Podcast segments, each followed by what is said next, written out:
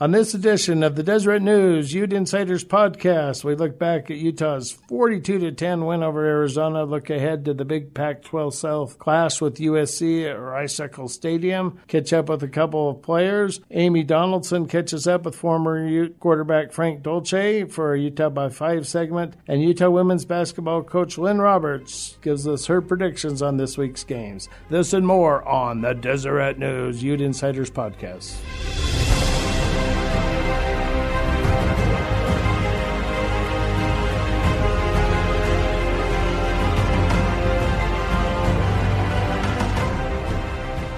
Hey, this is Bill Riley, play by play voice of the Utes and midday host on ESPN 700. And you're listening to the Deseret News Utes Insiders podcast with Dirk Facer, Amy Donaldson, Mike Sorensen, and Trent Wood. Go Utes. Here we are again, folks. Welcome to the Deseret News Ute Insiders podcast. Dirk Facer here this week with Trent Wood and Mike Sorensen. Guys, how are you? Good. Great. Now we got the greetings and salutations out of the way. Let's jump right into football and break down the Utah Arizona game. The Utes uh, scored early and often in a 4 42 to 10 win. And I had a chance to catch up with Mitch Wishnowsky, and he talked about how all three elements came together.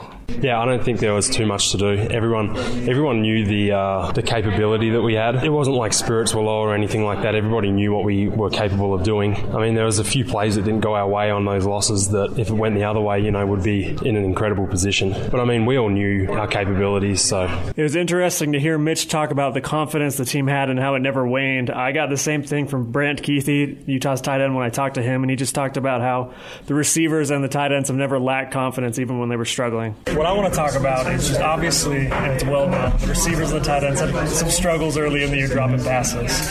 Things have changed dramatically in the past two weeks. For you, what was the biggest difference? I would just say, I mean, I don't think we were dropping the passes because we were we're doing it on a purpose. I mean, we probably weren't focusing on catches, but uh, every single day we do we do ball drills, we do jugs. So I think that's helped a lot, and I think just we've been executing more. I wouldn't I wouldn't pinpoint on a certain thing that we've been doing. It's just we finally started focusing on the ball and, and catching the ball like we should be. Um, have you noticed like a change or a shift in like demeanor amongst the pass catchers on the team? Is just more confidence playing a role as well? No, I mean, if we drop passes, just forget about it and, and learn from it. It's not that we get down from it or we get more confident after a catch. We we're expected to catch it, so we should. Are there any plays in the game that I don't know, like Demari's catch? Afterward, I talked to him and he was like, "It was an awesome play. Obviously, got you guys excited. Does that help in the game to see guys catching the ball and just getting into a rhythm?" Most definitely, it gives us confidence, and just like uh, JD, Jaylen Dixon, when he made that really good catch, it gives everyone a boost of confidence in defense, special teams. So overall, just cheers up the whole stadium. Right, obviously, guys, it was one of those games where offense, defense, and special teams contributed, much like the game at Stanford the week before. Uh, Mike, what stood out in your eyes in the game with Arizona? Was it the quick start? Yeah, I think that, and also I think the offensive line seems to be getting sharper every game. You know, they had they struggled early on, and I just think they're uh, they're given uh, tighter protection now, and they're opening holes for Moss, and they kind of get overlooked a little bit. We kind of gave them a bad time early on because they weren't doing such a great job, but that's a solid thing, and everything. I think everybody's just is a lot sharper than they were. You know, it's just offense, defense. You know, the punting game. You know, field goals, whatever. Everything is just suddenly coming around. I mean, there's, you know, an interesting thing about the offensive line, too. Last two weeks, they've done it without their starting center. Yeah, they've had uh, Orlando Umana starting and center instead of Lo, so that's a that's a plus that they can use a, a backup and still do still get it done. Right, and I think that's obviously on the offensive line very valuable when you have a guy that can play multiple positions, and they, you know, Nick Ford as well, so he could, was capable of playing a little center. So Utes are getting through. They should get Lo Falemaka back this week, is what we're understanding. But uh, Trent, what would you see other than the offensive line and things like that? I mean, it, it ties hand in hand with that, but Tyler Huntley's having fun. He's pretty morose when he's in press conferences. He's pretty closed off, but he's been smiling the past two weeks. You can see him on the field, he's smiling. He's having fun playing football, which was not the case earlier. Yeah, and it's interesting at the same time, he's getting a little grumpy with us, giving Yeah. us one or two word answers to everything. So I think they've kind of circled the wagons, kind of a, you know, us against the world mentality, and it seems to be working right now. Yeah. Offensively. Um, defense obviously is playing well, uh, too. Um, Chase Hansen's having having a phenomenal, phenomenal year, I should say, and he's really sticking it to the guys out there, and Cody Barton and others, and Jaylon Johnson and that. I mean, Trent, what do you think uh, spurred the defense? Have they just been consistent all the way through, or are they getting better as time passes as well? I mean, I think it's hard for them to improve. Obviously, there's there's always improvement, and I talked to a couple of the guys on the secondary this week, and they talked about how they have not met their expectations for, at all for the season. But that's because they want to be the greatest secondary in college football, and that's just not the case yet. But I mean, the defense has just been solid all year long, and they've just been consistent. And I don't know if they're getting any better, but they're definitely not getting worse. Well, talking about you talked the secondary this week, they're going to have a big challenge this week with JT Daniels and that. Are they looking forward to this matchup? They were. They were excited. They talked about how Washington State so far was the hardest matchup they've had just because of schemes, but right. they all mentioned that the talent of the USC receivers was going to be fun. Yeah, and that, I don't know, Mike, if you watched uh, any of that USC Colorado game, but USC's got some big receivers that win the 50 50 balls, and, and, you know, it's interesting you think of USC, at least uh, maybe our generation, you think of tailbacks and the great you know running game that USC has, but they're throwing yeah, the ball this year. Yeah, that's changed. Marcus Allen was not your generation. That's- yeah, I think that's going to be the biggest challenge this week. You know, because I, have been really disappointed with the secondary this year. They they're supposed to be so great, and it seems like every week they're giving up these big plays. And I know they have some good quarterbacks that have been passing and some good, good receivers, and that, that could be the biggest, biggest problem for Utah this week is just the fact that the secondary got some tougher guys to cover these big, tall guys, and if they don't, it could be a tough night. You know, I've talked to some people, and they said one of the big keys to this game is going to be USC's offensive line against Utah's defensive line. USC is missing a couple guys. They've got some guys playing out of position. I believe their center started the year as a guard, and he's moved over, and then the guy that replaced him at guard started the season as a tackle. So they've moved some guys around, and Utah's defensive line is obviously playing extremely well. Bradlee Anae is just a man possessed lately. And do you guys think that's going to be a real key matchup? Because obviously, the more heat they can get on Daniels, the more successful the secondary will be. Oh, absolutely. And and like John Penisini's played great too. Leki Fotu's played great. And every game that I've seen of JT Daniels, he's a freshman. He's a true freshman quarterback who does not look great. And if they can pressure him con- like consistently, I don't know how he'll be able to do much. And then, you know, also the defense, Utah's defensive line has been the strength of their team. And the fact is, they can bring six to eight guys, just bring them in and out, so they're fresh at the end of the game. Not many teams can do that because right. they're not as de- as deep as Utah. And, uh, and I was going to say Max Tupai, however you say his last name, he uh, he played Get it right. You don't want him coming after you. No kidding. He wouldn't though. He's he's the one guy who gave us what the six words total in his uh, press game post game press conference. it was his first one ever. Yeah, we got to give him a break. Yeah, he was not too talkative, but uh, he was excellent the other day because he had to fill in at that other end spot for Tafua. So you know had in tackles, and so as long as they have these this depth they have, they just keep coming, and that's uh, it's going to be an important part, especially late in these games when the uh, people get tired. Well, especially you know against the USC makeshift or uh, patchwork offensive line, you know they're kind of getting through to have fresh legs going at them the whole game. That should be an advantage for Utah, and it just remains to be seen if it'll be a domino effect that goes all the way down to Daniels having get, having to get rid of the ball quicker. That makes things easier for the secondary and maybe some pick sixes. Or at this point, I think I think they'd settle just for some picks. Yeah, they, they would probably settle for that. What do you guys think will be the impact of the game? Obviously, Porter Gustin, uh, former Salem Hills stars, having a phenomenal year. I think he has seven sacks already. Out for the season with an injury he suffered late in the Colorado game. How big of a deal is that not to have him on the field? That obviously bodes well for the Utes, but in a way, it's kind of sad to see you know one of the nation's top players who happens to be a Utah kid miss out on an opportunity to play in Salt Lake City. Yeah, I mean he's a great player. He'll be in the NFL. He'll be a high draft pick. It'll be interesting to see how good that USC defense can be without him. I do know an interesting stat under Clay Helton. USC, I believe, is undefeated at home, and they lose all the time on the road. So that definitely bo- bodes well for Utah. Yeah, another thing, and then Mike uh, Cameron Smith, the senior linebacker, I think he's had 31 tackles and four interceptions in his career career against the Utes. He's questionable. He didn't play last week against Colorado. Boy, that would be even another big step for the Utes to uh, yeah, bounce he's, upon. He's killed Utah. Did he have three in one game or a couple yeah, years ago? Yeah, I think the first time he had three. But like uh, Coach Whittingham says, injury. Everybody has injuries, so let's not worry about it. I mean, yeah, it does make a big difference in this case. If they're if they're missing a guy like Gustin, you know, and Smith, I mean, it's good for Utah because uh, you know, the, if you have the second teamers coming in, they're not going to be as good generally, and Right. and like I say, everybody has injuries, but sometimes they're worse, and sometimes it does make a big difference, dep- despite what Coach Whittingham says. Well, Trent, the one thing the coaches say, also said this week is it doesn't matter who's out for USC because they have another five star kid to replace them. You buy that? I don't. I know USC uh, recruits great, and I know they have great players, but if they haven't played, if they haven't seen the field and aren't experienced, they're not going to be immediately able to succeed. I mean, even Alabama rolls in these players, but they have to get them playing time. They usually can't just throw them in there and have them be the greatest players. All right, Mike, do you feel the same way, or Oh, do you yeah, feel I- like I- SC still gets some pretty dang good players? I agree. Uh, they do have excellent uh, uh, depth, you know, uh, like Utah's been having in recent years. But you know, when you're losing two of your star players, you know, the, the next two guys are not going to be as good, and I think it's going to help Utah. Right. uh, Will the winner of this game win the Pac 12 South? Is it that simple? What do you think, Trent? No, because Oregon comes to Utah. That could mess things up. That, that's a definite. Uh, it's almost uh, when Utah got in that 0 2 star hole that you know they needed to run the table to win the uh, to win things out. Yeah, I agree. I think uh, I, I don't think I think uh, if USC wins this game, they're obviously going to win the division. That's just no two ways about it.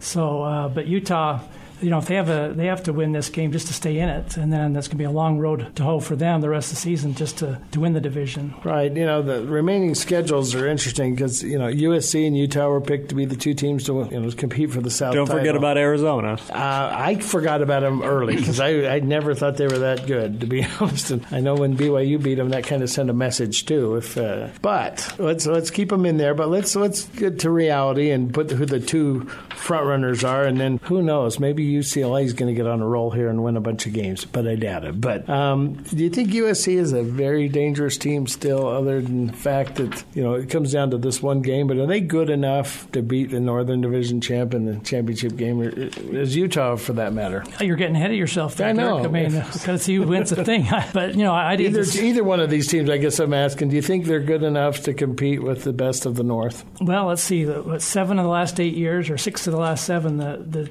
the southern, the South team has been absolutely demolished by the North team. Last year was the first time the South has even won. But uh, getting back to the, the Pac-12 South, um, you know, I, I did a story about that in today's paper. I don't know if you noticed that or not, Dirk, but uh, Of course, I notice. anyway, uh, the uh, the thing it comes right down to schedules. You know, Utah has the number one toughest schedule in the Pac-12. Uh, USC has the number 12 schedule. They have the easiest schedule. So no matter what happens this week, I mean, Utah they have they can win, but they still may not win the division because they've got to play the top four teams in the other division.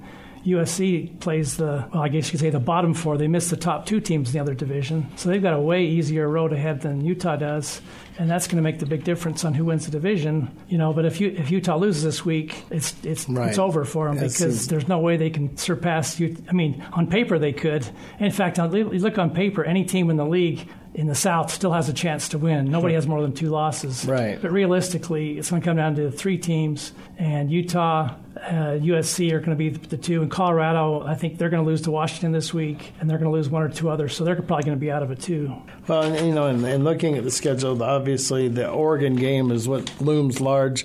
How about the win over Stanford, though? Did that kind of, you know, I kind of felt that Utah needed to go two and two against the North, and obviously they're in position to be able to do that, but they have to beat Oregon. But that Stanford win was huge too. It was huge. back in. The problem is the timing. Is Utah has to win seven straight games, and that's hard for anybody to do. I mean, you know, if you maybe spread them out a little bit, if they lost one early, one late, but to lose two and then have to go, you know, run the table after that, it's going to be a real tough thing for them. Well, let's bottom line this, Mike. Will the winner of this game win the South? Uh, I would say no. I think uh, if Utah wins, there's still a very good chance that USC is going to win the division. How do you see things, Shannon? I can't disagree. So you guys are drinking the green Kool Aid. Do you think Oregon is all that? Well, Oregon or uh, you know Utah's got to play at Colorado, and they also got to play at Arizona State. And those are in about three weeks in a row. Those games are. And uh, doesn't Utah have ki- kind of a uh, in the past? They've always dropped a game in November, even a, a game they should win. So going by past history, for them to win every game in November, you have to say, well, is it is it likely?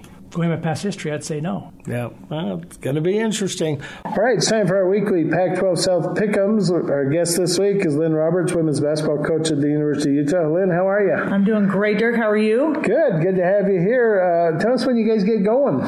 So, we have started practice. Uh, games are coming up quickly. Our first uh, regular season home game is Tuesday, November 13th against Alabama, uh, 7 p.m. So, that'll be a good uh, SEC opponent coming in. We need all the fans we can get at that game. Tuesday, November 13th. Now, you guys played them last year in Tuscaloosa. I imagine you like this uh, scenario yes. being in Salt Lake City a little better. There's a lot of reasons why I prefer being in Salt Lake City. Uh, Tus- if you've been to Tuscaloosa, you understand that. Uh, yeah, so we're looking forward to that game. That's that'll be a big one. Good. You know they got good ribs there, but other than that, it's Utah's a little better uh, place to hang better. out. A lot better. you got it.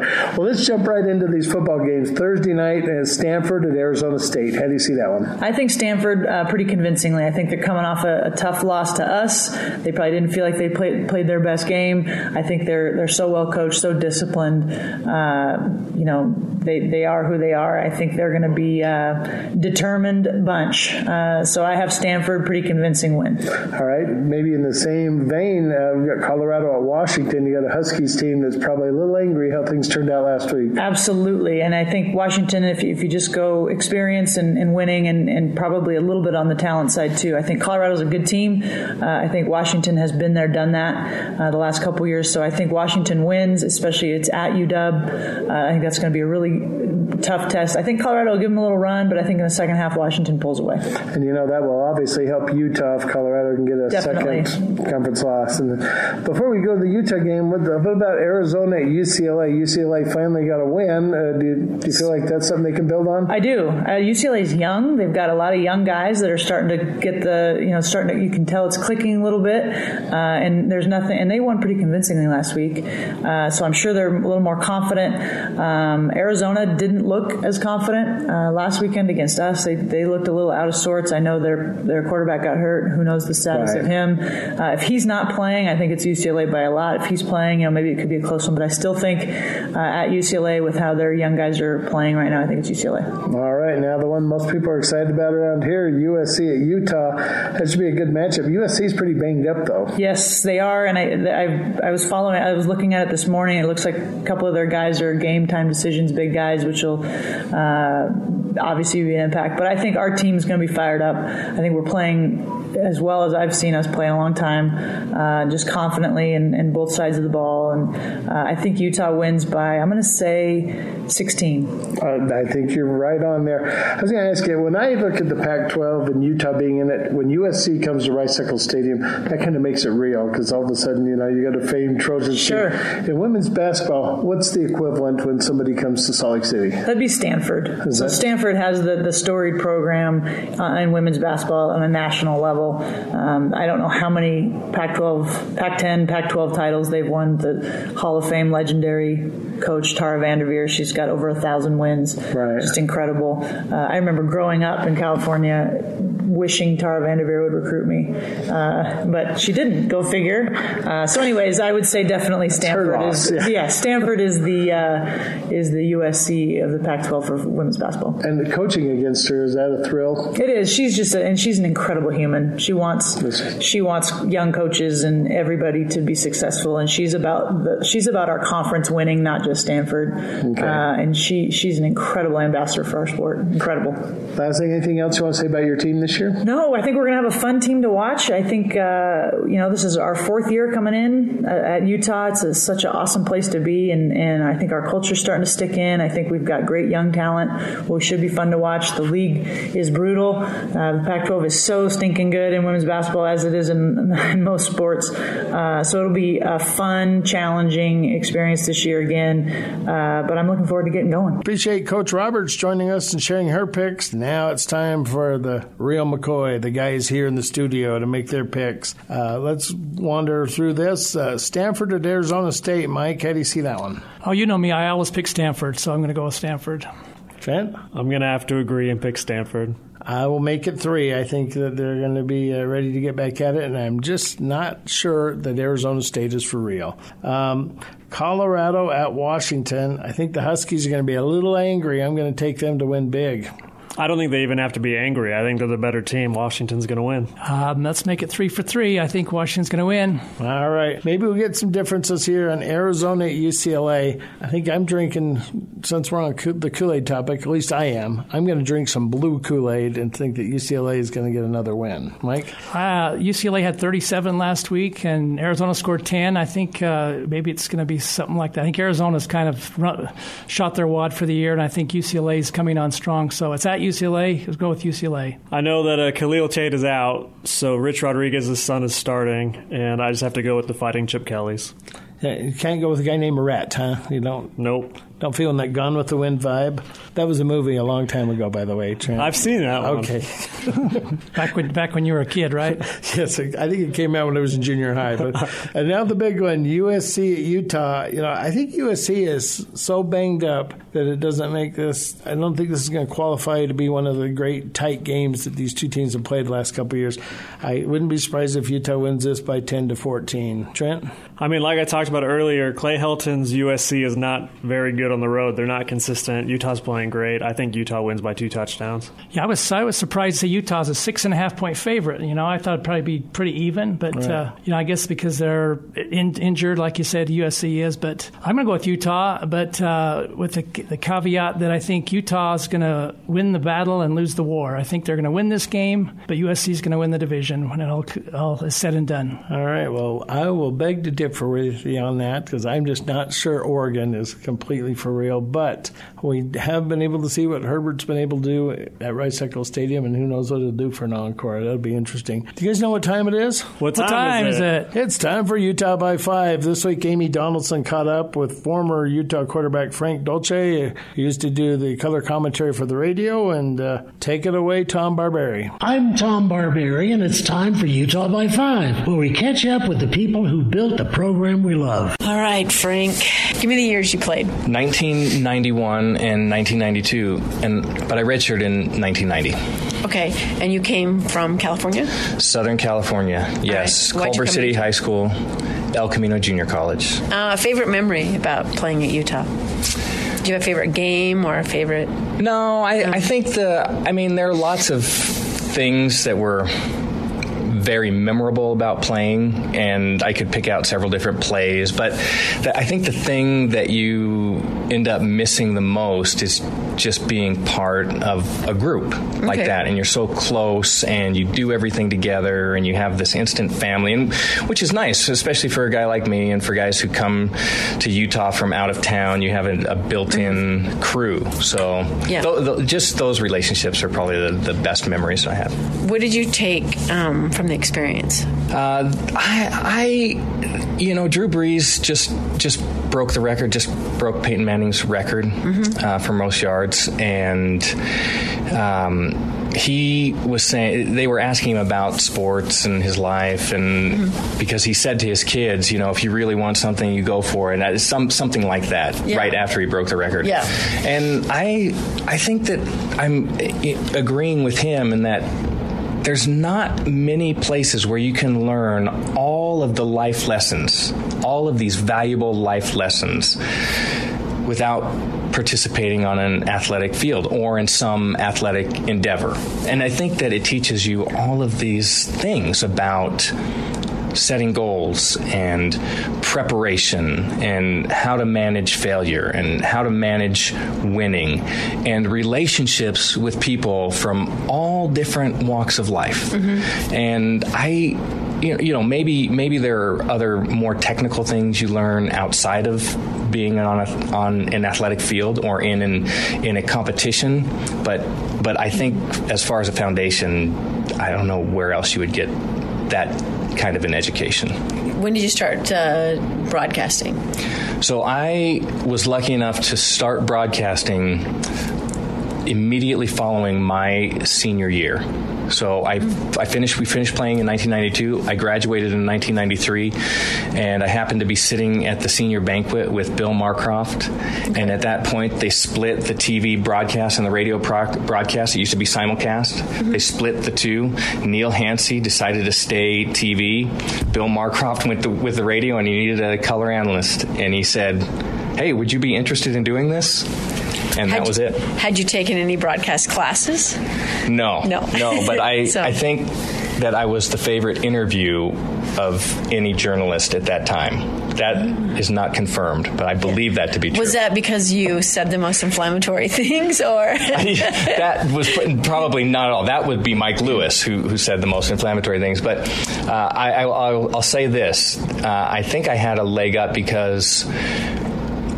Bruce Woodbury, who was the longtime sports information director, Yeah. would come and grab all the interviews after the game, and and he would never pick me if we won.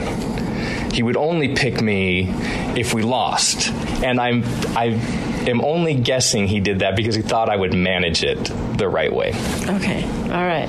And so you start color analyst. How many uh, other broadcasters did you work with? Bill Marcroft, and then I Was there- There were several. Okay. There were several. I think in total there were four. I worked with Bill Marcroft, Matt Thomas, Mm-hmm. Bill Riley, Mike Lagesholt, Bill Riley. okay, and um, and you left last. Was this in the summer? When- This year. This year. Okay. Correct. And uh, was that tough? Yes. Why? It- well, it was tough because I didn't leave. Yeah. Yeah. yeah. There was a there was a change of direction. Yeah. And uh, and so after 24 years, then Mm-hmm. it was time to move on. Did they tell you we're ta- changing direction, or what? How did you find out? Yes, I got a. Uh, I got a uh, text message about getting together. It didn't sound positive, so I just made a phone call, Yeah. and then we we discussed what was happening. If you had to describe the Utah culture when you were a player, how would you describe it, and is it different now? The Utah culture when I arrived was uh, a culture of, I think, lack of productivity and maybe even a lack of toughness in lots of ways mental, physical. Um, and that culture changed immediately with Ron McBride. Okay. He came in, and his was to create um, a, a team and a culture and a program that win or lose, whoever the opponent was, they knew that they were in a dogfight with somebody. And there was effort and there was attitude and there was this desire to win and this expectation built that we were going to win. We were going to win a lot of football games. And I think that foundation that Ron McBride laid it's still is the undertone of Utah football today, even through Urban Meyer, who's completely different stylistically, Yeah. um, and through Coach Whittingham. That's I think that's the thing you get from anybody who plays against Utah is you better button on your chin strap a little tighter because you're going to be in a contest. All right, good to hear from Frank Dolce again. He did the Ute broadcast for years and years. And it was nice of Amy to catch up with him. We appreciate both of them this week. Um, guys, final segment. Uh, Trent, it's homecoming up at the U, and since you're single, I just got to ask: Do you have a date for the big dance? Only if it's you, Dirk. Well, you know what? Uh, well, I probably wouldn't go for that, but we'll see. I'll check into it. I'd settle for Austin, but he'd say no.